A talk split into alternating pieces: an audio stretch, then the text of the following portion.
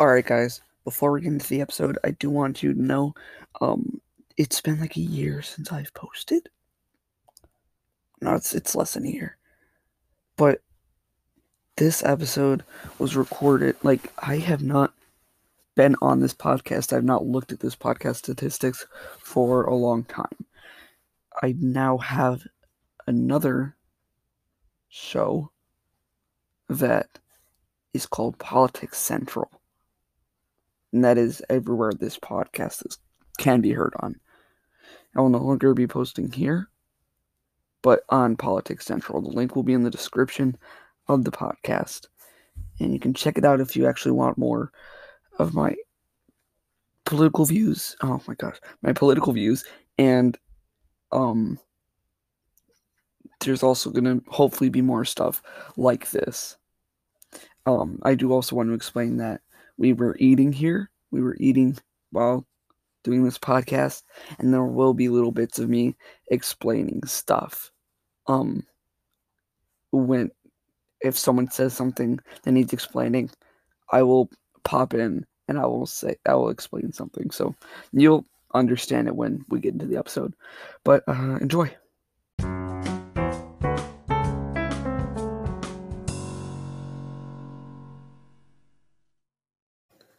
Um in revelation it talks about like there's a big chunk of revelation um like revelation th- 2 and 3 um it says it's talking about all the churches Mhm. now i'm thinking those were like th- those were actual churches Mhm. then Mhm. do they represent anything to us now like are those like different types of people like Mhm. um these all these characteristics apply to certain people and that's it's trying to like reach out to the people who are like each of these churches Okay. Yeah, that's a good question.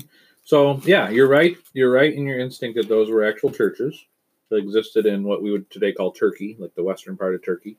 All those churches are there. Um, so there's there's basically only two views of this section of Revelation, so I can explain them pretty quickly. The first view would say that this part of Revelation was specifically for the first century people. And it was it was kind of like a letter to each of those seven churches so that they could learn from what their strengths and weaknesses were. Like jesus this is jesus. Like if you have a red letter bible this is actually jesus speaking. Mm-hmm. so he's basically saying to each church first to ephesus like here's what you're good at here's what you're bad at. Um and it was a way for those churches to hear from jesus what they needed to change um, now, the reason that that's still helpful for us today to read is come on in. oh we were on Okay, we're still on the timing thing, like, right? no we were doing do the churches, churches, represent okay. anything and you said they are actual churches and then like you were saying um that i'm like kind of right because like the, with the personality types Yeah, they're still, they're still, I mean, they're actual churches, Mhm. but they're still relevant to us because not only are some of our churches like some of those churches, like we have the same weaknesses, the same strengths, but even on an individual level, you're right. Like we have an individual, like for instance, um, the first one, Ephesus. He he named some things that are good about them in the first couple verses, but then he says in verse four, "Yet I hold this against you: you have forsaken your first love." So, are there some individual Christians who were really on fire for Jesus when they first got, became Christians, but then they've kind of forsaken that? Yeah. So, yeah, uh, yeah, that's what I was thinking. Like I was reading through and I was like, oh, this could be like a type of person. yeah. Like where they like started out great and then they're like falling and they're like not Mhm. doing as Mhm. well as they once were. So like like Yeah. there are different like each church is like it could be a different like kind of person. Yeah, I mean, I think first and foremost they're churches, but they have appli- they can apply to your individual life too. So I said there were two views of the chapter two and three. That was the first view that it's kind of like it's about churches and kind of Mhm. application to your life. There is another view of those two chapters that's a little different. It those it's called the historical view, but I don't think you really need to worry about the labels. But they believe that each one of the churches in order represents a different era of history since Revelation was written. So Ephesus might represent the first two centuries, and Smyrna, the next one, might might represent the the next two centuries. And so they actually believe that each one represents the next couple hundred years, all the way till um, Laodicea, which they usually say that's where we are now. Like we're in the seventh church era. hmm Now, there's some merit to that. Like it's inter- it's an interesting theory, but I don't I don't I, th- I don't think that's I don't think that's clear when you read it. Like there's no indication that that's that they represent eras hmm uh, of history. So you would think they represent people. I think they represent church, seven kinds of churches, hmm and that they you can apply them to your individual life, but they primarily are applied to churches. Okay. Uh, the next question I have is like a couple times it says it talks about a double-edged sword. Like he's uh, John saw like uh, being like with like a double-edged sword coming out of his mouth, and like later it's Mhm. talked about the church and it said like I am the one with the double-edged sword. Does that just like mean he's like powerful? What does that Yeah, mean? I think I think the double-edged just refers to um very sharp or penetrating power. So when I type that in, uh, let's see, double edge. Let's see what NIV wording is. Mhm. So in the Book of Revelation, there's one use of the word double. Okay, so it's not using it for the sword. So I wonder what the NIV. What verse are you? Do you see a verse number, um, or did you just? Maybe it's just the. I can find. I'll just type sword and see. You might have like dual edged sword or Yeah. something like that. Uh, it says Oh, a sharp two edge. Okay, so Mhm. it says two edge. Yeah, the sharp two edged sword came out of his mouth. Two edged sword. Um, so it's mentioned a couple times. mhm. like it says here to the letter to Pergamum. Mhm. This is what you must write to the angel of the church in Pergamum. I am the one who has the sharp double edged sword. Listen to what I say. Yeah. So you might remember a pretty famous passage from the book of Hebrews. I think it's from Hebrews. Yeah, so this is um, a passage about it's Hebrews four twelve. It's a passage about the Word of God, and it says the Word of God. You've probably heard this verse before. The Word of God is alive and active, sharper than any double-edged sword Mm-hmm. um, it cuts through all the way through to the soul and spirit. So it, what it's saying in that verse is there's something about the word of God that is very powerful. It can get down into the deepest parts of us, and like the it says, it can divide between soul and spirit. Well, what's the difference between your soul and your spirit? Those are pretty similar. Like Mhm. usually just synonyms. So it's saying the word of God can actually get really deep down and and help us to figure stuff out. So when he says in Revelation, the one with the double-edged sword or the two-edged sword, and it's saying it's coming out of his mouth. It's talking about the words of Jesus hmm are very powerful. So yeah, I think you got that right. The words of Jesus are very powerful. That's what the sword symbolizes. Uh, One more thing I'll say on that. Mhm. A lot of times people think of Revelation as Jesus becoming like a big military hero, hmm but it's actually it's it's it's important to notice that in Revelation the sword is not in his hand.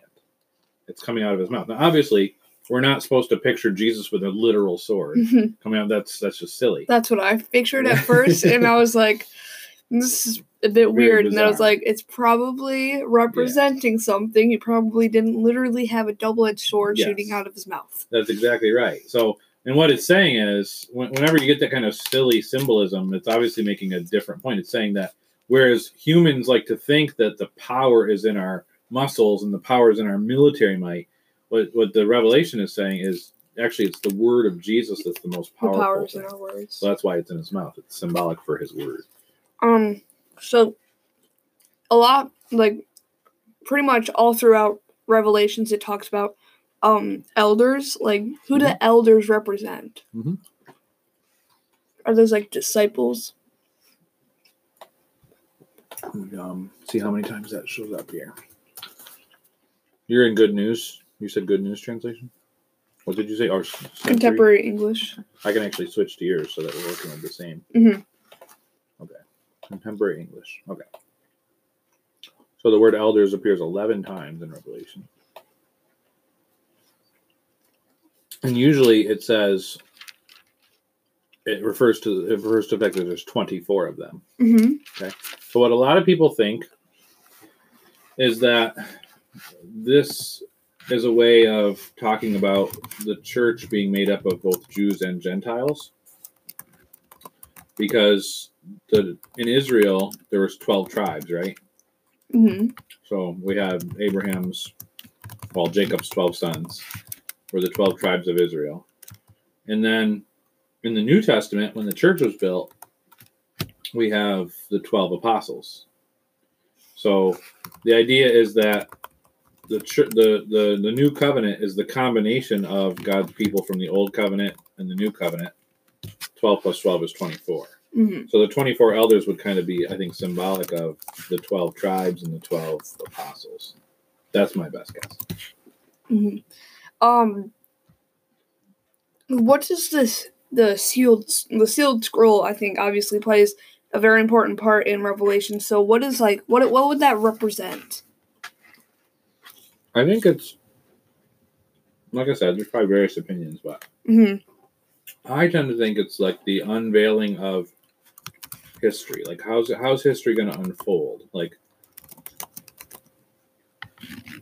the one that actually makes history happen. Like, you'll notice in the in the passage that they're looking for somebody who can open the seals, hmm and they're sad. Like in chapter five, hmm who's worthy to break the seals and open the scroll? They're sad because no one can do it. Like, no one can make good. No one can make the the future that we want to happen come about. And then the lamb opens it up, which the lamb I'm Yeah. pretty sure represents Jesus. Yeah. So the lamb is like what's like what would like plan out our future and pan it out all like The Lamb way. is the one who's able to bring about the the future that's currently sealed, Mhm. like that we can't we can't access it yet. So, and that that I think is the actually I think that's the most important part of Revelation there in chapter five, because he if you if you read this part in five four it says I wept. This is John saying I wept and wept because no one was found who was worthy to open the scroll or look inside. Then one of the elders said to me, "Do not weep. See." the lion. So as you're reading that, actually picture like, see, there comes the lion. Mhm. So see the lion of the tribe of Judah, the root of David, that's triumphed. He is able to open the scrolls. And the seven, then there's this like really surprising thing. He just said, "Look, there's the lion," and then the very next line is, "Then I saw a lamb." Mhm. Yeah. So I think that the that, that to me that's my favorite part of the book because the people in Jesus' day, just like the people in our day, they were expecting the Messiah to be a military hero. yeah. To um like wipe out the Romans. Yeah. So they were expecting like a military lion to come in and just pounce, right? And yet, what did they get when they looked at the Messiah? A guy dead on a cross.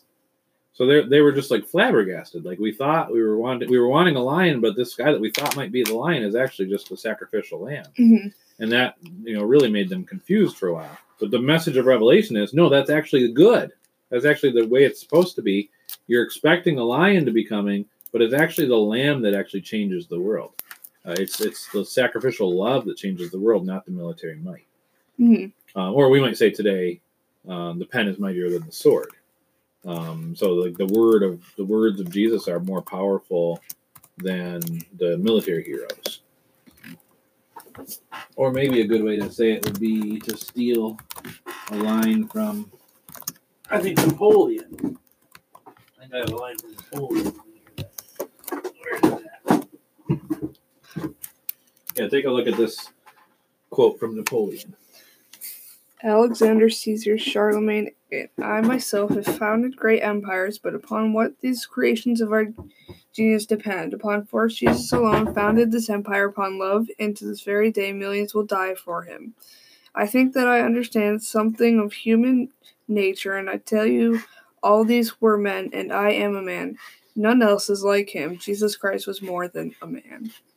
So there's Napoleon, who was a military hero. He's admitting that his Jesus' kingdom is different from all other kingdoms. Jesus' kingdom was the only one that was started by sacrifice instead of overpowering others. hmm By like peace. So I think that's the main. That, to me, that's the main moment in Revelation. Is we expected we were wanting a lion, but we get a lamb, But good news, the lamb actually does what we wanted the lions to do. hmm So like you're we're expecting some like this really like like this military leader to come and just essentially like through violence kind of like pave out our future, but really we got someone with peace who paved out our future. Yeah. And the mystery is like, how can it's kind of what we're dealing with today, right? Mhm. Um, we feel like there's an injustice in our country that black people are treated worse than white people by the police department, by police officers in a lot of cases. We feel like there's an injustice there. And what? How do we fix this? Do we fix it by rioting?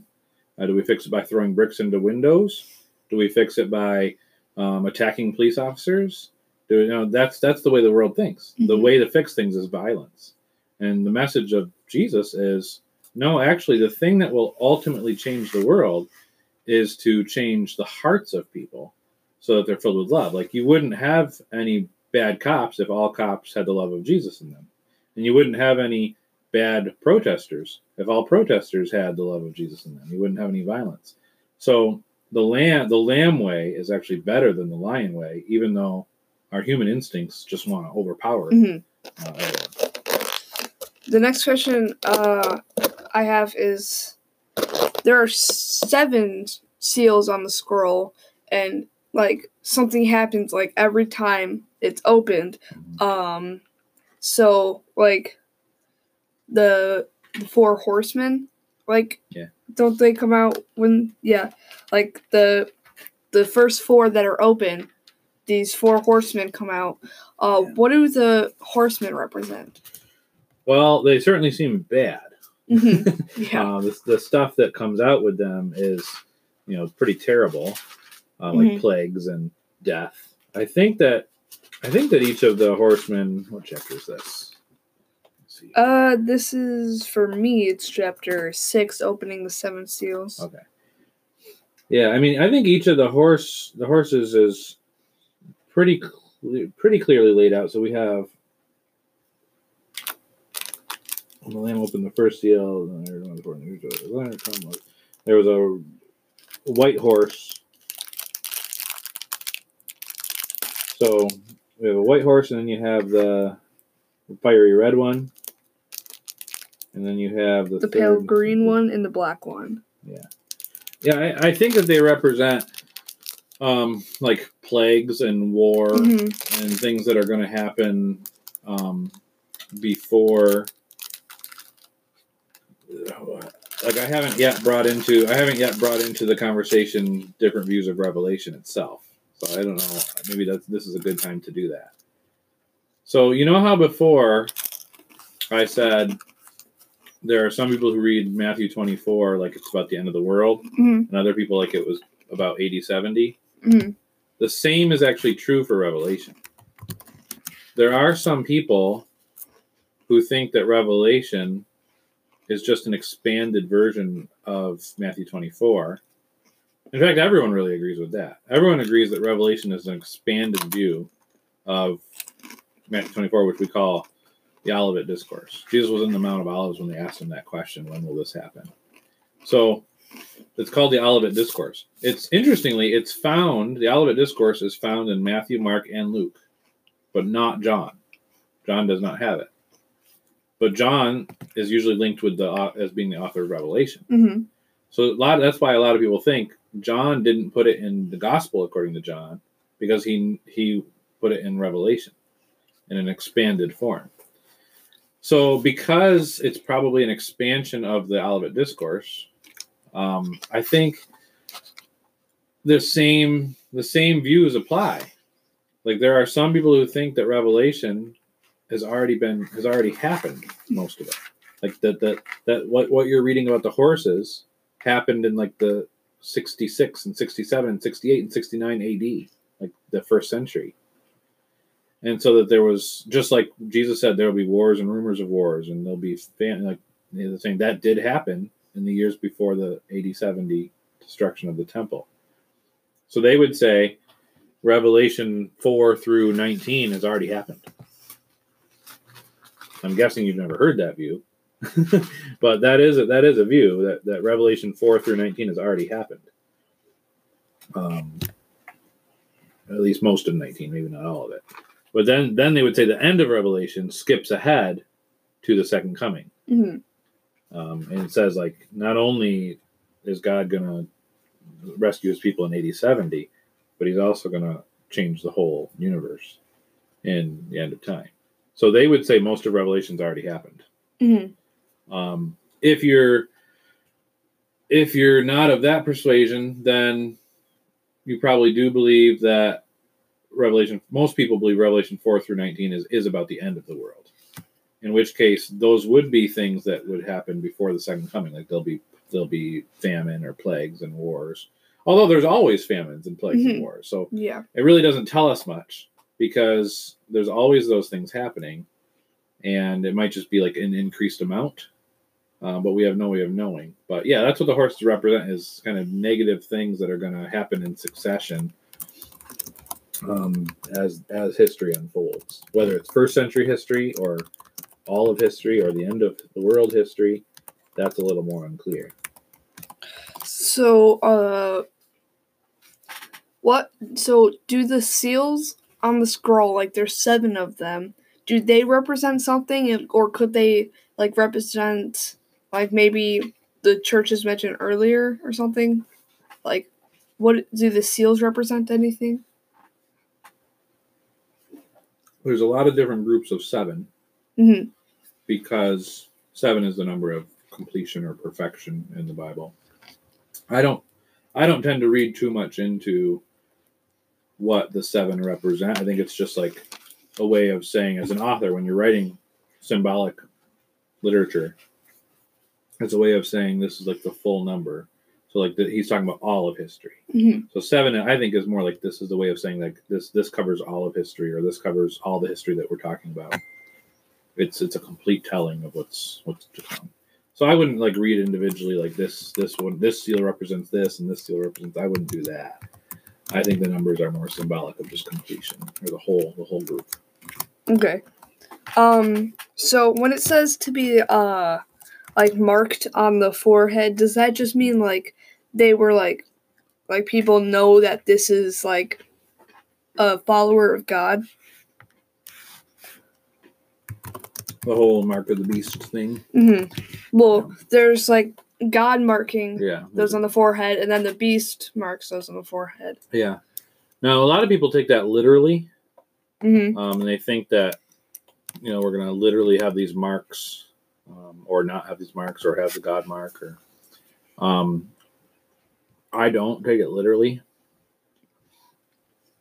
i think that it's just it's just kind of a way of saying like well it's like the way i the way i phrase it at church right i would talk about the seven marks of a disciple hmm um, it's like these are these are these are indications that you're a genuine disciple. Um, so I think that's the same idea there. That if you're if you're truly a follower of Christ, you're marked. hmm You're marked primarily by the Spirit of God hmm in your life, and I, so I, I've just never I've just never really been impressed by the idea of taking them literally. Like like there's people right now concerned about like oh what if the what if the va- the vaccine for COVID nineteen is, is is a mark of the beast, or what if the what if they put a computer chip in us to monitor where we are for things like that? Like there, then people are afraid that that would be the mark of the beast. hmm I just think it's the whole book of Revelation is symbolic. It, it Yeah. says that about itself. It says these are signs and symbols. hmm So I don't think I think whenever we take it too literally, um, we're not reading it the way it says to be read. So when you're like marked on the forehead, it just means like people know that you are a follower of God, or people know that you are not, and like you like kind of belong to the beast. Primarily, you would know, and the more like if I do think at the end of the world, this is just kind of a guess, but I do think at the end of the world there'll be more of a clarity. Like I think there'll be like a separating of the sheep and the goats, so to speak. Like there'll be more. It'll be more obvious. Like right now, you go to Walmart, you can't tell who's a Christian, who's not. hmm You know, there might be some guesses, like some indications, like oh, that person has a Christian T-shirt, they might be a Christian. Or hey, that person's swearing up a storm. They might not be. You know? Mhm. Um, so there might be some indication, but you generally don't know when you're walking around. I think in the end of the world, it might be the case that um, Christians remember because we talked about quality is going to be increasing, the quality of the Mhm. church. So there might be it might be the case that Christians at the end of the world are more and more, um, more and more have to come out of um, the culture because the culture is getting more and more ridiculous or crazy. So if we're coming more and more out of the culture, you'll it'll be easier to identify who's a Christian, who's not, because oh, this person, this person won't even go to, for, for instance, like back in the, remember you've probably seen stories of like the gladiator games and stuff, and uh, when they used they used to take criminals and put them in front of the crowd and just have lions chase them, like in Rome, Mhm, Roman yeah. Empire. It was pretty. It was pretty easy to identify the Christians in that culture because they were the ones in the lion ring, and the non-Christians were the ones watching and cheering. so, so I think that as as we get closer to the end of the world, I think there probably will be a greater separation. Just Christians might not shop at certain places because they're in line with evil or something like that, Mm. and so it might be more easy to identify. And that so they're like marked because of their different actions. They live differently, so they're marked. Like people, it's- they're easy to mark. Like like um, assassins have to use that word. Like uh, I see my mark. You Mhm. know, they know who they're shooting at. so like because they're easy to identify because they know what they look like. So people will know what Christians are like because they're different. Mhm. And that's that has to do with the quality. Christians will become more different than their peers. Um there is a lot of stuff in stuff that happens um with the opening of the seventh seal um like could you explain like some of this like um the 144,000 like what do those Mhm. like what what did where did those come into play Mhm. um uh there are like in chapter 8 it talks about all this stuff after the seventh seal is open Mhm. like the the trumpets um which i also have a question about Yeah. um there's just like a ton of stuff after the seventh seal so Mhm. whatever you can ex- like explain like and with the um I should admit. 144,000 march for god I mean, I should admit before I answer this question to the best of my ability that I don't really know either. Like, it's really hard to figure out. yeah But um, I think that obviously the seventh seal is kind of like the climax of the opening of the seals. Mhm. Like it's a full the full opening. So you're you're kind of as a reader of the book, you're kind of have a heightened sense of emotion as you're reading it Mhm. because you've been building up to this. So who are the 144,000? Well, that's that's a fun question historically. In 18 in 18 in the 1800s there was a group of people that we know today as Jehovah's Witnesses mm-hmm. and they read that passage and said this is the there's going to be 144,000 people that get saved at the end of time and they started counting they started saying i'm one i'm a Mhm. Jehovah's witness that's one the next guy that's two and they started counting and the problem was by the time they got to like 19 like 18 they they ran out they were all up to 144,000 so they were like jesus is going to return now because we're all here Mm-hmm. 144,000 of us. And then Jesus didn't return, so they were like, oh. So then they came up with this theory that Jesus invisibly returned. Uh, so they, but like it, it kind of exposed the falseness of their of their view. Yeah, 'cause if like he had invisibly returned, then they would have knew it because they said they were They part were of the the ones, yeah. 144,000. So they kind of got they kind of trapped themselves by Mhm. interpreting it wrong and then waiting waiting to see what happened. I think there's a personally, if you just want my personal view, I think that the number is clearly symbolic because it's a perfectly round number. It's, there were 12 tribes of Israel. You multiply 12 by whatever to get, you you multiply 12 by a 1,000 Mhm. to get 12,000 from each tribe. And each tribe being 12,000 plus times 12 equals 144,000.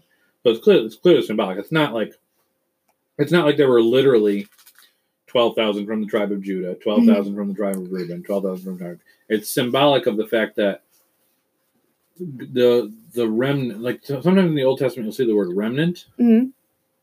I think it's symbolic of the fact that the remnant of Israel, like true, the true Israelites, those who really came to Jesus, those who recognized Jesus as their Messiah, that were Jewish, the fullness of that remnant was going to be saved.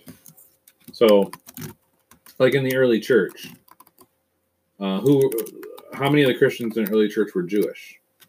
Most all of them, right? Paul was Jewish. Peter was Jewish. Mhm. Um, the only there's only a couple exceptions that we know of. So most all of them were Jewish.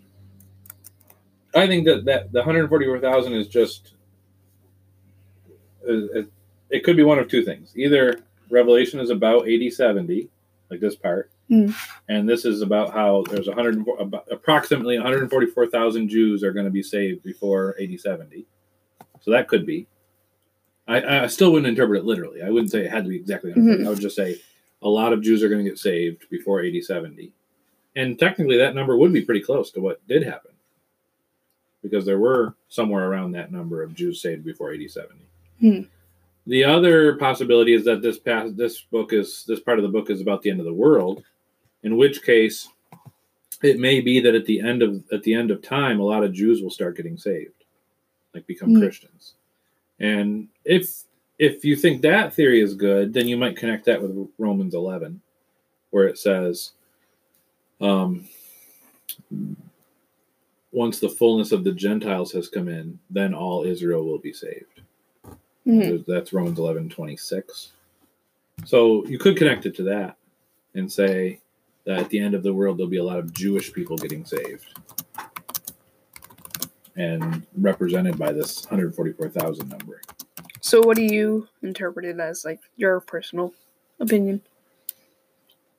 I think that I think that it does re- I think it's clearly I think it clearly represents Jewish people because it literally mentions tribe by tribe. Mhm. So I do think it's talking about Jewish people being saved. Um, I'm open to the idea of a lot of Jews being saved at the end of the world. I think that would be great. I don't think the Romans passage actually means that, hmm but I I guess I would just say I don't know. hmm Like I really don't know if it's talking about pre people getting saved before 80 70 or if it's talking about a lot of con- Jewish converts at the end of time. Mhm. I hope both are true. I mean, I Mhm. hope the more people saved, the better. Yeah. But I really don't know. I wouldn't even venture to say a confident opinion. So, any. Uh, so now, like, any explanation on the seventh seal? Like, because the seventh seal is, like, like you said, it's a climax, and it's just, Mhm. like, probably the most confusing and maybe most controversial of all the seals. Mhm. So, So the first thing that happened was chapter eight was the silence. mhm. So it just occurred to me that you guys might not even know who I'm talking to in this episode. I'm talking to my pastor, and we are a Wesleyan church. So if you're wondering, like, whatever, I don't know what it's called, but like what version, I guess, what kind of Christian that I am, we're we're Wesleyans, and yeah. So I'm talking with my pastor. He's a pastor of a Wesleyan church. yeah, the, the silence for half an hour, like, I don't think that really, like, I don't. What would that represent, though? The half an hour. Yeah, just half an hour of silence. It just I don't know why it would be just half an hour, but like it just seems like it's like a moment of awe. Mm-hmm. Um, but that's all I could say. I don't know. And then that just starts the seven trumpets. Uh huh. They're, I I mean, it's such a, it's such a, it's such a hard conversation to have because, like I said, there's so many views. hmm Like I've, I've heard people, like I have commentaries over there of people who say that Revelation is kind of like. Here's one way to describe it, just using kind of my, my fingers for drawing an image. Some people think Mhm. Revelation is like uh, an escalating chronology. So you have like the seven seals, seven trumpets, it's all escalating towards a towards the end. But other people actually think it's more like, um, like almost like a, I don't know if you want to say like a toilet flushing, like it's kind of going around and it's, it's Mhm. describing the same thing a little bit differently over and over. So, like, the- goes up and then down, then up and then down. not not so much like up and down, but like if I were if I were going to describe my day, oh, that's not a good example. If I were going to describe, um, like let's say a, a football game, Mhm. I might first say, if I was writing an article, I might say, you know, today the Buffalo Bills um, defeated the Carolina Panthers. Well, thanks. Uh, Now, this doesn't require too much explaining, but essentially, I'm a Carolina Panthers fan, and my pastor's my pastor is a Bills fan. so I might say the Buffalo Bills defeated the Carolina Panthers, and Christian McCaffrey had a season-ending Achilles tendon injury. All right, so I might Hopefully not. so I might I might describe the game that way in brief, Mhm. and then I might in the second paragraph say, in the first quarter, Buffalo took an early seven nothing lead when Christian McCaffrey fumbled, and the Bills picked it up and returned it for a touchdown. Right in the second quarter, blah blah blah, and then after I go through kind of each quarter, I might go back a third time and say, um, the the the fans during the game got really loud during that third quarter outburst. You know, when when Cam Newton threw an interception, like all that stuff. So you see what I'm saying? Like they, you might describe the game three different times. It's the same game. You're not going chronologically. You're just kind of circling back. So some people think that Revelation is a description of a time period, and then it goes back and describes the same time period again with different language, and different detail, and then it goes back and describes the same time period again with different language and detail. So that's why I say this conversation is really tricky because some people think it's just chronological one direction and some people think it's circling back upon itself. And because there's those different opinions, every question that you ask is going to be really hard to answer because there's so many different Mhm. opinions. So if you, if you want kind of my own take on the big picture, like if we're backing up and saying, what's your big picture view of Revelation? Mhm. I would say that the book of Revelation was written, I think, about most of it was written, I think, about the first century. And it was describing events that were, you know, you, and you know, you just read Revelation. You know, a bunch of times it says these are events that will soon take place. Mhm, yeah. So I think, so I think its reason for being written was to describe events in the first century. Except for the very end, I think he he views something that's coming end of the world. Mhm. Like most of the book, I think was primarily for the first century, but that doesn't mean that history doesn't often repeat itself. Mhm. So that's why in pretty much any century of history, somebody could pick up this book and say, "Oh, that sounds like what the days we're living in now."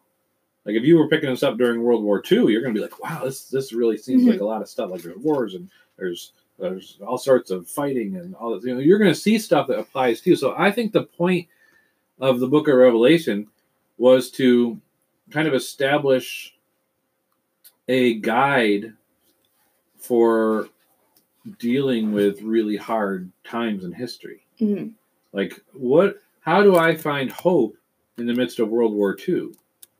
Well, my hope is in the fact that ultimately the lamb will always defeat the lion in the end. Um, so if I'm reading Revelation during World War II, I'm taking comfort in the fact that the beasts are defeated Mhm. by the lamb. I might I might not see that in my day, but I know that's how the story will eventually unfold. Mhm. Um, like I kind of related it to what's happening now. Like everyone's turning against each other. Like especially in America, like everything's like like everyone's especially like with the death of George Floyd. Like Yeah. everyone's turning against each other, and there are like two sides of the argument, and um like like with the pandemic happening as well Mhm. like all this crazy stuff is happening around the world that can be related to us but like you said with world war ii it could also have been like related to then as Yeah. well Yeah, And I think that's the cool thing about scripture. It can always be relevant. But remember, got to remember when when John wrote Revelation, he was he was a minority. He was a Jewish Christian living under the vast, powerful Roman Empire, and he was being persecuted by that empire. He was in exile. He was in exile as as a he was in custody Mhm. of this empire. So I think like if you're John, let's just get real down to earth here. Like, let's say you're John, you knew Jesus personally on earth. You want to write a letter to encourage, you're writing a letter from exile to encourage the churches in Western Turkey, right? Mhm. You want that letter to get to them, but you know that all the all the mail at any time can be confiscated by the Romans. hmm So as you write the letter, are you going to say, then there was, then the Roman Empire is going to do this, and then Jesus is going to defeat the Roman Empire? If you if you know your letter might be hijacked and read by Roman soldiers, do you really think you're going to write, then the Romans did this, then the Romans did that? Or are you going to put it in symbolic terms and say, then there was this great beast? Mm. So he's I, I think it's pretty clear that he's not he's not talking about literal beasts and dragons and, Mhm. and Yeah. he's saying that he's using code language for the Romans. And and so that's that's kind of a good perspective to have about the whole thing. When when I was reading about the beast, I thought it represented like like Satan. Like I think it's I it said one at one point like The great dragon Satan. That's mhm, that's in there, yeah. The beast is different from the dragon though. mhm, Because we have the beasts out of the sea in chapter 13. We have the dragon mentioned in chapter 12, but then there's the beast out of the sea and the beast out of the earth in chapter 13. I think those are di- different different entities being described. mm, I, I see. So I think the dragon most most clearly represents Satan. hmm The beast out of the sea and the beast out of the earth. The way the way I picture the way I understand them is that the beast those two beasts represent kind of the empire, like the Roman Empire Mhm. and the Roman religion. Uh, you might say, why do you think that? Well, empire and religion often work together. So even in even in America, you know, I don't know that America counts as an empire, Mhm. at least not anymore. But probably the last empire the world had was like the British Empire, where they had colonies all over the place and they were in control of a large part of the world. Uh, so I think what John is saying when he describes the beast, he's talking about I think the Roman Empire. And what they what they did in the Roman Empire is they actually enforced worship of Caesar. Like you had to worship Caesar. Like their coin said, "The divine Caesar, son of God." Um, so they, they enforced like a religion built around their empire. And so I think when he talks about the beast out of the sea, the beast out of the earth, I, I tend to think he's thinking of there's this there's these empires which are cruel. I mean, what were the empires doing? They were crucifying anyone that wouldn't align with the empire. That's why Jesus got crucified because he Mhm. was he was considered a threat to the empire. Uh, somebody who was claiming to be a king when only the Romans are allowed to claim to be kings. So the empires were terrible. They were crucifying people. They were um, enslaving people. Um, empires were, you know, robbing robbing people through taxation. So John describes it as a beast. The Roman Empire is a beast, and the worship of Caesar is a beastly thing too. That's a terror. That the religious institution of the day was was corrupt, and those two things worked together. Uh, so do the trumpets um like they would like sound their trumpets and then something would happen? Mhm. Like, do they represent anything except for just like the signaling of something starting? I think it's just that. Think it's just uh, to let the reader know that the next Mm. thing is coming.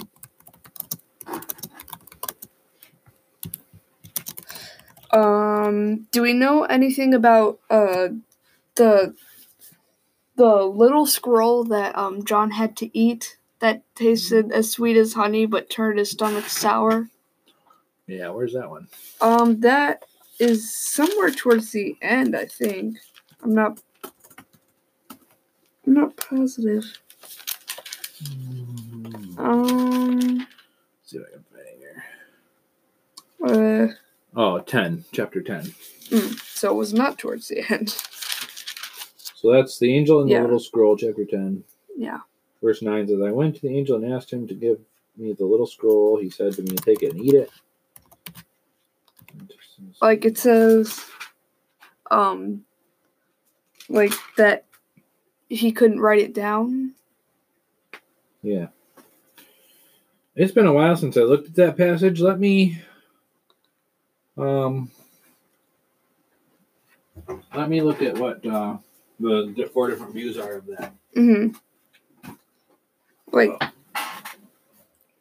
like do do we know at all like what is inside of it or can we like infer something was inside of it for some something else in the Bible? Just like stuff like that or like what does the him eating it and be it being sweet but turning his stomach sour what does that represent? Yeah. One one thing I'll say before before I look at this um different thoughts on it. Mhm. Most I one I one thread, I can't remember if this is exactly right, but I one thread that there's about I think 444 verses in Revelation. And that 278 of them are like references to the Old Testament. Mhm. Now, of course, in the Old Testament, we do have occasion where, like Ezekiel is told to eat a scroll. Mhm. I think usually the best way to interpret Revelation is to find something similar in the Old Testament and find out more about that, Mhm. because that's all John. John is a Jewish guy who knew the Bible well. The Mhm. Bible of his day was the Old Testament. So as he's writing, he's he where is he getting all this imagery? Where is he getting all this symbolism? He's getting it from the Old Testament. So if I if I were to come across Revelation 10 and I see this little scroll and he's eating it, I would automatically go back and study that passage in, in Ezekiel and find out more about that, and then that would probably help me interpret Revelation. So was the fact that he had to eat it just because like he needed to dispose of it? And if that's the case, why was it sweet but like Mhm. upset his stomach? I don't know. but let me see what people think about this. So we're in chapter 10. hmm Let me see if there's different ideas here. Yeah. Revelation Revelation 10. 10. I'm trying to find it online as well. S- studying this part. Go and take this program. So this this is this thing here that I'm looking at. These are Mhm. like my notes from Steve Gregg's book. hmm So he describes the four different views. The first view he describes as the futurist. That's the person who thinks all of Revelation is about the end of the world. Mhm. And he says, It seems every futurist writer has a different view of this little book. John is told to eat it because he was to live by its words. Mm-hmm. So, like when we eat something, we live from that thing. It gives us life. hmm So, we're to eat it because we live by its words. It Okay. tasted sweet in hope, but bitter in judgment. hmm That's how they interpret it. Um, the next view is the historicist view. That's the idea that Revelation spans different eras, and it's this their interpretation of that is the little book is the Bible, now open to the common people through the events surrounding the Reformation. They're saying the era we're talking about in this part, because remember that view was like the churches in Revelation represent seven eras hmm they the people who take that view often then say then chapters 4 through 19 go through those eras in more depth Mhm. So kind of like the cycle thing Mm.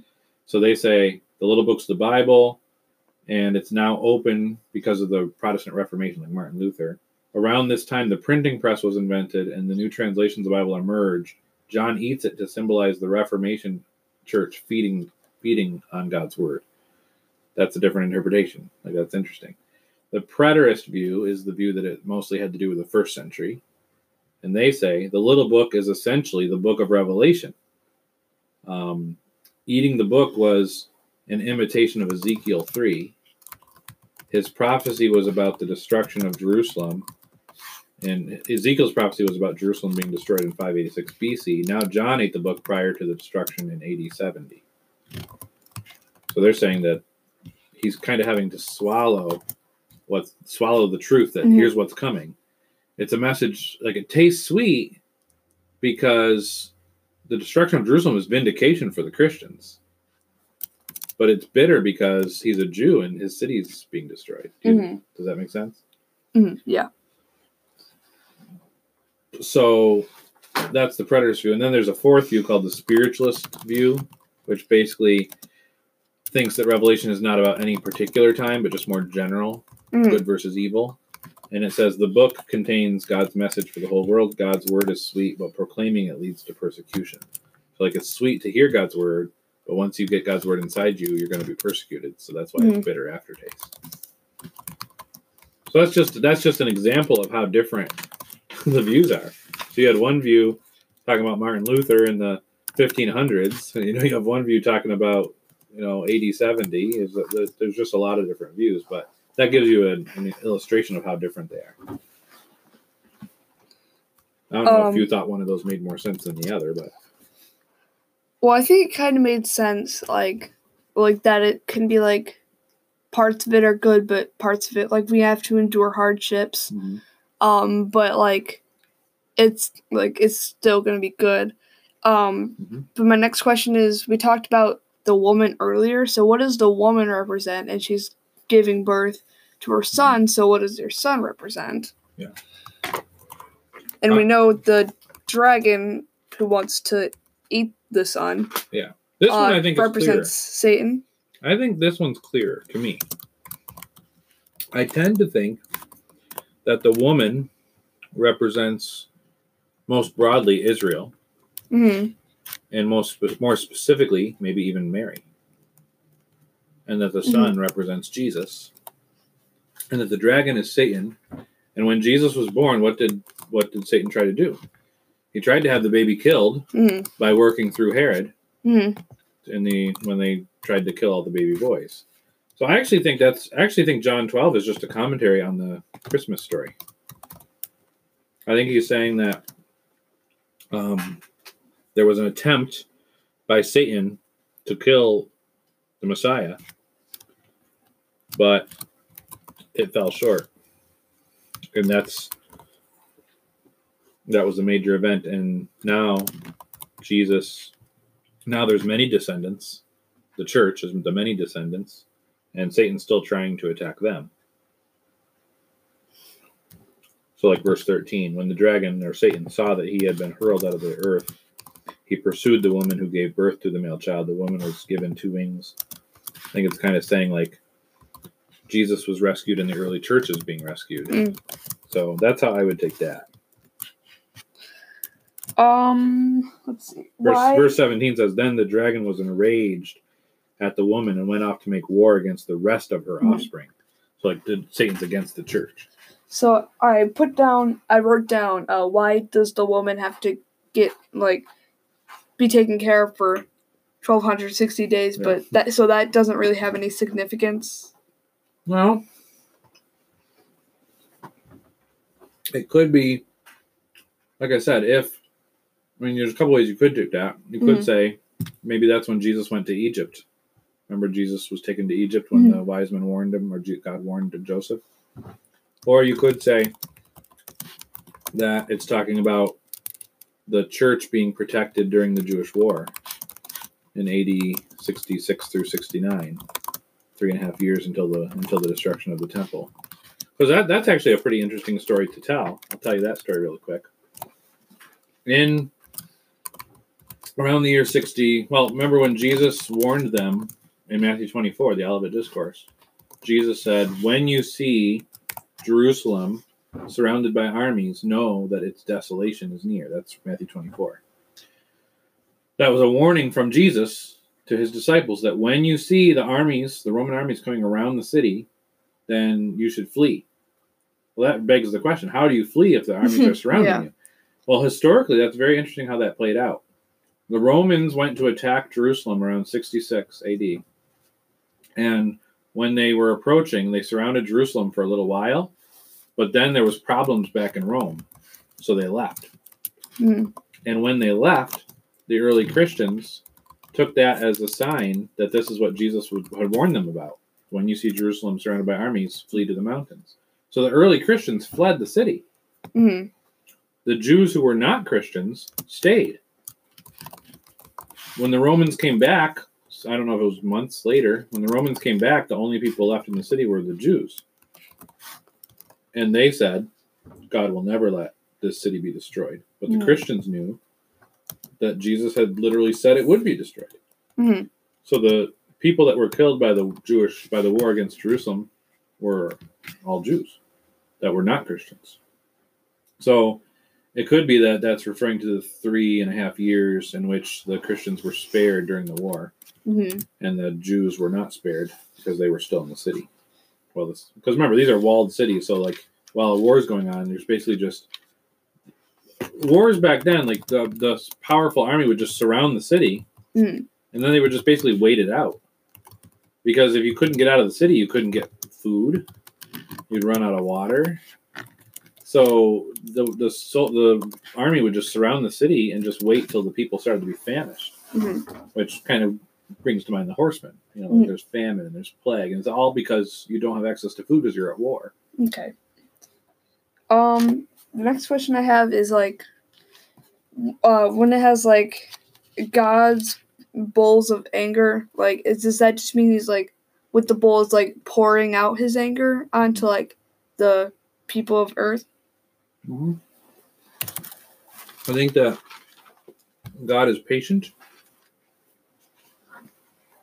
but it talks in Scripture a lot about the wrath of God kind of filling up until it overflows. So God is very patient, just like He tells us to be slow to anger. He tells you know He tells us that because that's how He is. He is slow to anger.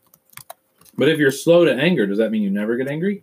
No, it just means like It doesn't. would. It just means you don't have emotional outbursts. like um uh like um Nathan was talking about this like he wait was it Nathan um uh trying to think like his go-to is like like grace and mercy and but like he gets like no I was at um another pastor Matt um at Grace Bible Church. Oh, okay. Um I did a youth group there right before the youth Zoom meeting. hmm Um and he said like he's talking about how God has to be like like God is provoked to anger, but he is mm-hmm. slow to anger and he like his first like instinct is to be merciful mm-hmm. and um but like once he gets provoked to anger then then he gets like he gets that's where the anger will come from. He's but that's like that's what he resorts to like after like being mm-hmm. like peaceful.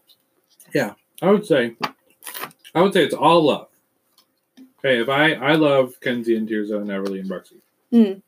Um, when they're doing what they're supposed to be doing, that love is easy. hmm Mhm. Um, when when they're throwing a temper tantrum, that love might turn more towards more to discipline. I discipline them Mhm. because I love them. Mhm. If they, if Kenzie gets to be 18 years old and says, this will sound familiar, but like, let's say Kenzie's 18 years old and she says, "Dad, I want my inheritance now. I wish you were dead." right, like the good, like the prodigal son. hmm Um, what would be the most loving thing to do? Well, what did the prodigal fa- what did the father do? He said, "Okay." hmm He said, "I can see." You know, he didn't say this, but we can read into it. Like he could see that his son's heart was far from him, Mhm. and he said that probably the best thing I can do as a parent now is let them go out into the world and see what it's like to live without me. Mhm. Yeah. So when the prodigal son, where did he end up? Um, well, he wasted all of his money. Mhm. Um, he uh, ended up like working with like pigs and Yeah. eating their food and being well like being jealous that like the pigs are better off than him so then he went back to his father Mm-hmm. and was like Yeah. i'm sorry i'll like work for you and the father's like "Mm, Yeah. i'm just glad you're back Yeah. So so like when he's out when he's out, you know, mucking it up with the pigs, like just living with the pigs, trying to eat their food, um, that depending on your perspective, some people might look at that and say, "Oh, the the father's wrath is on him." The father's that guy, that guy's had it. That that guy, his his father must must not love him because he's let him he's letting him experience this. But that would be a bad reading of the story, right? Because we know that the father actually loves the son and Mhm. tried wanted him to stay. I think that when we talk about the wrath of God, a lot of times we think of God as just like I'm going to do evil against them now. I'm going to Mhm. punish them. When really it's I think the wrath of God is when we've gotten so far away from God that we're no longer in his protection. Mhm. we start to experience the evils of this world in a greater way and it feels like god's angry with us but actually it's just evil coming on its own head. Like it's just what that's just what evil does to itself. So like when i talk when i read like the cup of wrath it's it's easy to i can understand why a lot of people do this like it's easy to think of god pouring out his anger on people but I think it's just a way of describing what we experience when we've pushed God away. Does that make sense? Mm-hmm. Like if I, if I pushed God away forever and then I'm experiencing the misery of godlessness, that feels like God's wrath.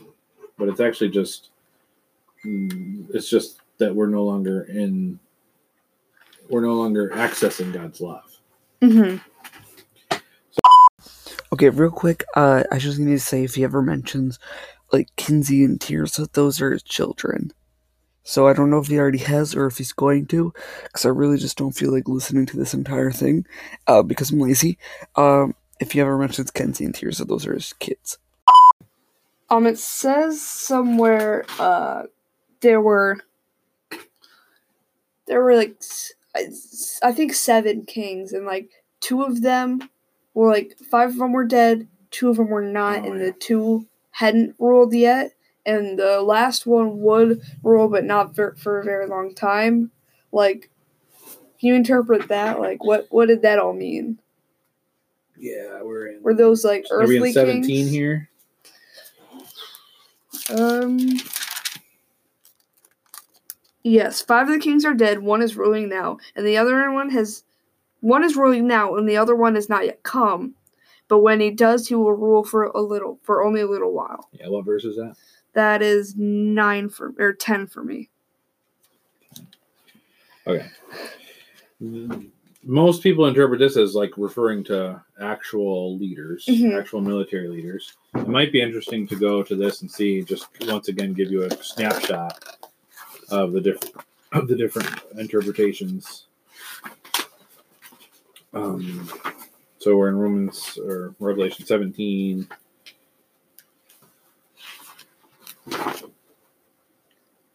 Okay. So so just just to give you another taste of how different these views are. Mhm. Um, the futurist view, that's the idea that it's all about the end of the world. Mhm. These are 10 future kings who will give their power to the Antichrist. Uh, men, or, or a step above that, many futurists believe the seven kings represent the seven empires of history five past, Egypt, Assyria, Babylon, Medo Persia, Greece, one present, Rome, and one future, the revived Roman Empire. So they actually think the Roman Empire is going to come back. So, um, verse, you said that was verse 10? Yeah, there are also Mhm. seven kings, five have fallen. So those are five empires. Mhm. One is that's that would be Rome, and the other has not yet to come. That's the revived Roman Empire. So that's how the futurists would take it. So these aren't like necessarily kings, but they're like Kingdoms. kingdoms. Yeah, Yeah. that's how they would take it. The historicist said this is the view that it's going to err as of history. These are the seven forms of government of the Roman Empire. Five fallen kings, consuls, dictators, decemvirs, I don't even know that. and military tribunes. And then one is in power, Caesars, and one yet future, and there's various opinions about that. Now that just seems way off to me. But Mhm. Uh, that just seems like that's not what the text is symbolizing, but that's the historicist view. The preterist view, and pret that's probably that's probably a new word, preterist.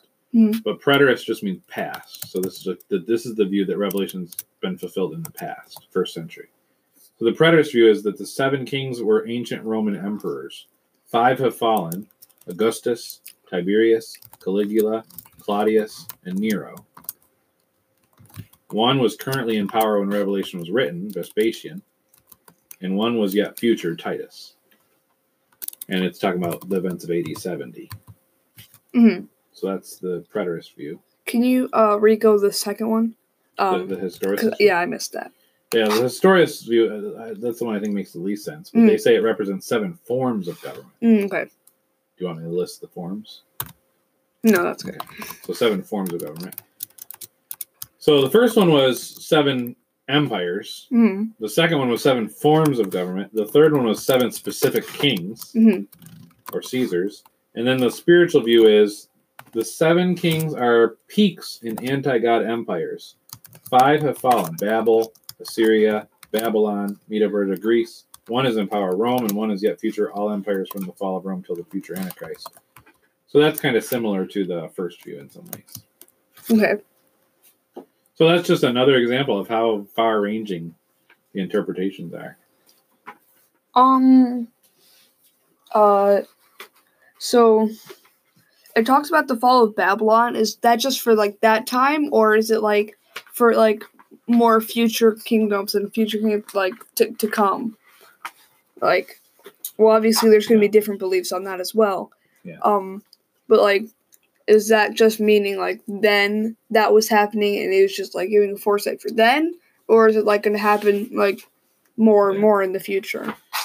This this is one that's one question that I I feel like I I'm more concrete on in my answer. Like Mhm. a lot of these I'm like I don't know, but um this one I feel more concrete on. I think that Babylon in the book of Revelation is purposefully symbolic of all evil empires. Mhm. So what it's what what the author of Revelation is saying, or what Jesus is saying through this is no matter how many empires come, they're all as, as long as they're not the kingdom of God, they will all fall. Mhm. Babylon has fallen, fallen.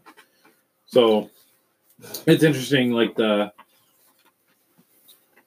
the um like the futurists take it literally. They think that Babylon itself is actually going to rise from the ashes. Like right now, um, Babylon is like in modern day Iraq. hmm So they would say it's going to rise back up, Mhm. and Babylon is going to become a great empire in the future, and that's and that's going to fall at the second coming of Jesus. Um, other people say Babylon represents false religion. Um, some people, the preterists, think it represented actually first century Jerusalem. Some preterists they say it represented Jerusalem, like Jerusalem had become a Babylon because it had rejected Jesus. hmm And so that city of Jerusalem fell because they were like Babylon. And most people, I think the majority view is that Babylon represented ancient Rome. Mhm. Right now, Rome, the Roman Empire is in charge, but they're going to fall. And they eventually did. You know, they Mhm. fell a couple hundred years later. Mhm. So, yeah. Um, it says like the I don't know if it says um the beast or the dragon, but I think it says like s- like Satan is going to be like released, but like just to be Defeated. killed. Yeah. Like, wh- why would he? Why would they release him just to uh defeat him? Mhm. So now we're in Revelation 20, Uh, I believe so. We're towards the end. the Yeah. thousand years. Yeah.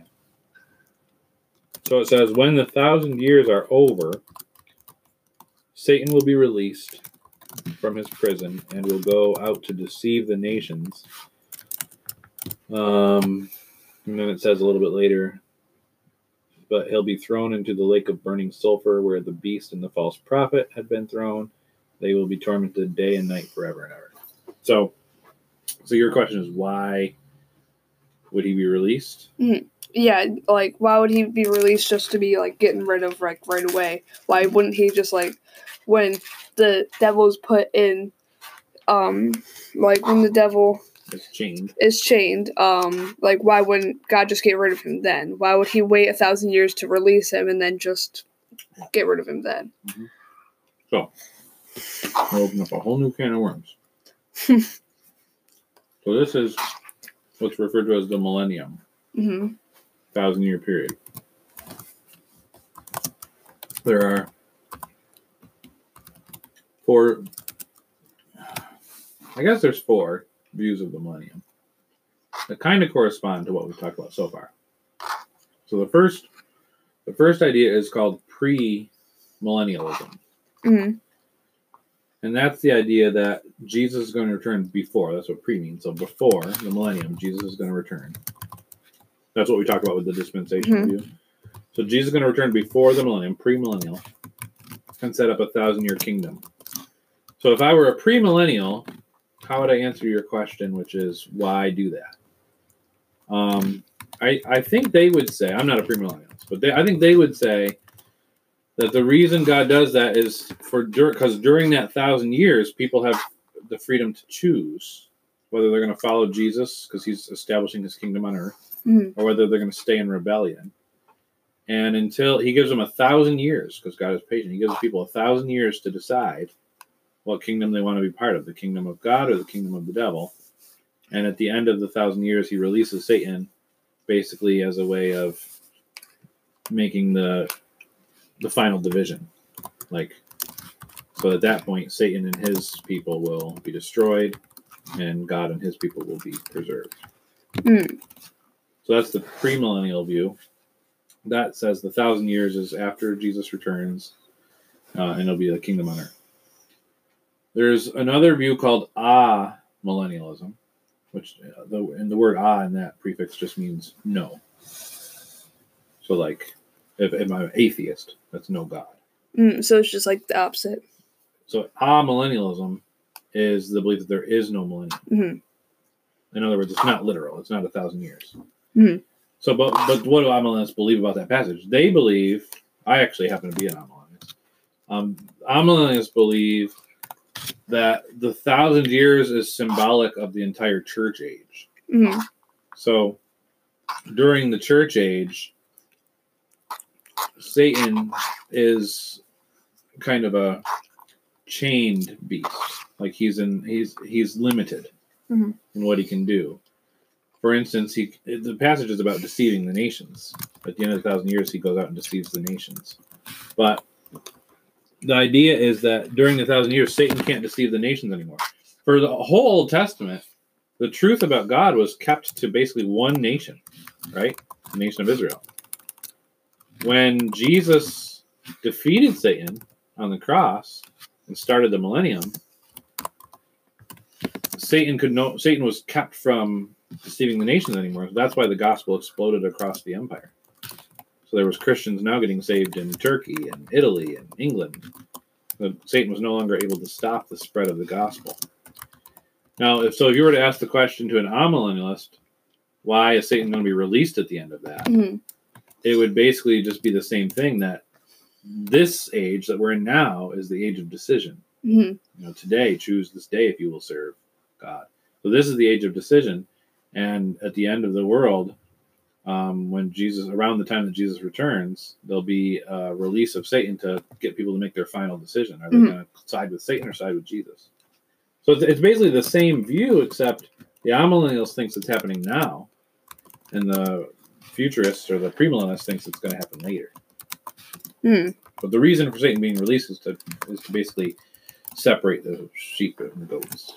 Um, gotta turn my page. I only have a few questions left. Yeah, there, there are two more views of the millennium. Mhm. The the post millennial view is that the millennium is going to happen after everything. This view is kind of similar to amillennial. It just it just basically says that the world is actually going to get better and better. The world's going to get better and better until until Jesus returns. Like he'll return post millennium. Like we're gonna, the world's gonna get better and better because we are obedient to the gospel more and more. That kind of goes with what I was saying earlier. With like the quality and quantity will increase, Mhm. and then we can speed the coming. Once we've, once we've, once we've gotten the church bigger and better, then Jesus will come at the end of that. Mhm. So that's the millennium. And then the fourth view is a, just kind of a joke view. It's called pan millennialism. Pan means it'll all pan out in the end. We don't have to worry about which one of these is true. so that's probably what most people do. I don't know, so I'm just gonna guess that Hmm. it'll all work out and not worry about it. So those are different views of the millennium.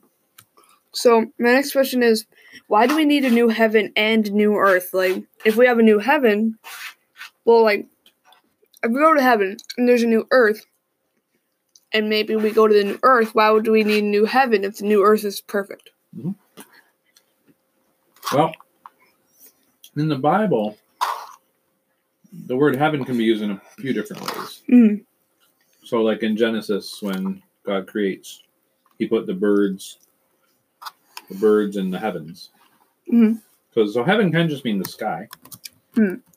and heaven can mean the like space beyond the earth atmosphere. And heaven can also be referred to as a place where God lives. That's why you'll sometimes see you sometimes see in literature like references to or Paul says it actually too. He says, I was caught up in the third heaven. You ever remember that? I don't remember what verse that's from. I was caught up in the third heaven, he says on one occasion. And what does he mean by third heaven? He means not the sky, not the universe, but the presence of God. Or you said the TV show Seventh Heaven, right? Yeah. Now, where does that come from? Um, the, the term seventh heaven comes from there's these three tiers of heaven, but when you get to the presence of God tier, it's kind of set up like the temple. So there's an outer court, an inner court, the holy place, and the most holy place. So you add up the, you get to the third tier, and then four, five, six, seven. Mm. The holy of holies is the seventh heaven. So seventh heaven is a idiom that means a place of perfection, like the holy of holies. Hmm. So I say all that to say, why would we need a new heaven? Well, that's because you could you could it could just mean that the universe itself will be new because that's part of the heavens, right? Like there Mm. won't be any more maybe black holes or asteroids or whatever the other Mhm. that will be that will need to be made new too. Otherwise, there would be damage. There would be terrible things that would go on in space and things like that. But there's also in the heavens, there's also demons. But that's part of like the invisible realm. There's demons, evil spirits. So I think when it says the new heavens, it's saying those will be dealt with. Mhm. There'll be no more evil spirits and demons going around, you know, deceiving people. Yeah, like cleaning it out and Yeah, the mhm. heavens will be cleaned out of the of the bad spiritual beings. So I think it's just saying it's just going back to Genesis. The book of the end of Revelation is just like the beginning of Genesis in some ways. Like in the beginning of Genesis, God creates the heavens and the earth, and He fixes everything by the end of Revelation. So He's recreating the heavens and the earth mm-hmm. because things went wrong in both. Things went wrong in heaven because Satan Satan was in heaven. it talks about it in here. Yeah, like yeah. Satan goes down with like thirty of the angels. There was war in heaven. Yeah. Mhm. So so things went wrong in heaven and earth. So that's why he has to fix heaven and earth. Okay. Um, and my final question is, what is the New Jerusalem for? Like, like we have the earth, so why do like what is the New Jerusalem just where like God will be, or like God is, is God going to be everywhere? Like, why do we need the New Jerusalem? Well, if you look at chapter twenty-one, it's interesting how the New Jerusalem is described. He once again, this is another good example of how symbolic hmm the book of Revelation is. He says, Then I saw a new heaven and a new earth. The first heaven and the first earth had passed away. There was no longer any sea. I saw the holy city. So that's the first thing he calls it, right? The holy city. hmm The new Jerusalem. That's the second thing he calls it. Coming down out of heaven from God, prepared as a bride. Now, how do you imagine a city dressed in a wedding gown? that's weird. It's it's yeah. It says it was like a bride dressed in her wedding gown, Yeah. ready to meet her husband. In Yeah. my in my Bible. yeah. So we we've had three different descriptions of this thing. It's it, it's a holy city, it's the New Jerusalem, and it's a bride. So who is it coming down? Is it is it people or is it a city? Is it a people or is it buildings? Mhm. I mean, each of them is a different metaphor. It's like a city is something that has to be built. Like so, when God describes the church, He sometimes describes the church as a holy temple. Mhm. You, you, y'all are the temple of the Holy Spirit. So, even in those building metaphors, it's talking about people, right? The church is people. Here's the church. Here's the people. Open up. There's. I don't know. That, so even in the building metaphor, they're still talking about people. So I, I tend to think the New Jerusalem is the people of God. So would the New Jerusalem be like the new church and like the perfect church? It's all those who had already died in Christ. So they were they were in heaven. So now they're coming down. Now this is like the second coming. They're coming down out of heaven, dressed beautifully like a bride. They've been purified because they've already been in the presence of God. So they've been purified, and now they're coming down to live on earth. The goal was never to live in heaven forever. Mhm. The goal has been to live on the new earth, to restore the earth to what it's been. So they're coming out of heaven, having been purified by the presence of God. They're coming down to re inhabit the earth, um, and they're going to dwell, and God's coming with them. He's going to dwell with them on earth. And it describes like even the it even describes like the makeup of the city, like the structure. like I think I think is if you if you look at that, like it's describing like a giant cube. Mhm. Like yeah, huge. If you actually measure it, it like goes from like it would go from like Denver to Miami. wow. Like it's gigantic. So I don't think it's literally I don't think it literally means there's going to be a giant city that's that big, and Mhm. some people are going to live in the city and some people are going to live out in the country. Like I think it's saying like Where the- else is Yeah. there to live? yeah. I think it's gonna. I think it's basically saying the kingdom of God is going to be huge, like Mhm. bigger than you can even imagine. Imagine if you were a first century person reading those dimensions. Like you wouldn't even have a. You wouldn't even have be able to fathom Mhm. going all the way from like Miami to Denver. Um, like you, you, if you were a first century person, you've probably never traveled outside your own town, or your, Mhm. own, your own region. So this was just like a way to say, like the kingdom of God is going to be huge. It's going to be explosively big.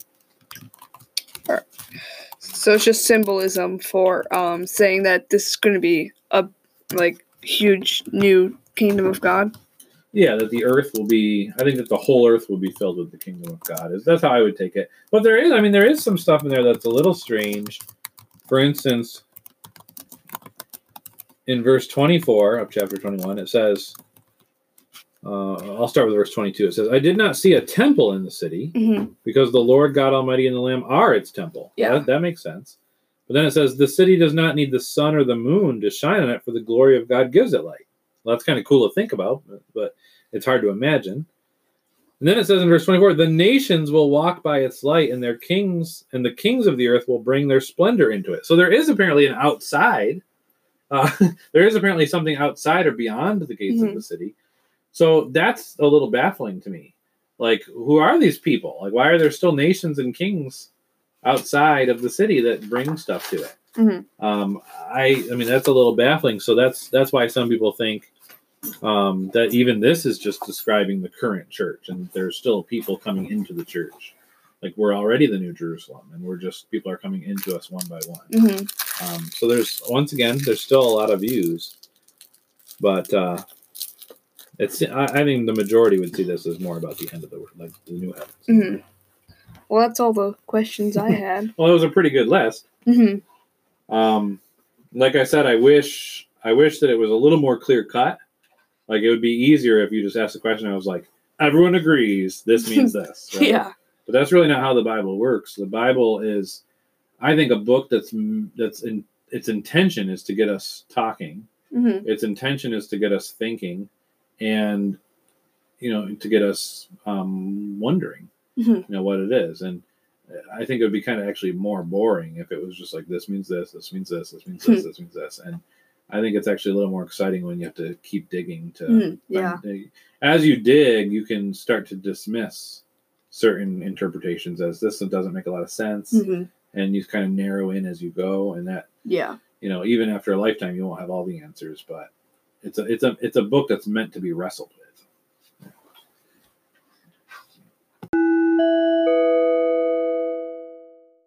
Okay, guys, thank you for listening again. Go check out Politics Central. The link will be in the description of the podcast. And also, all of the answers in brief will be in the description as well. And sadly, I probably won't see you on here next time. Goodbye.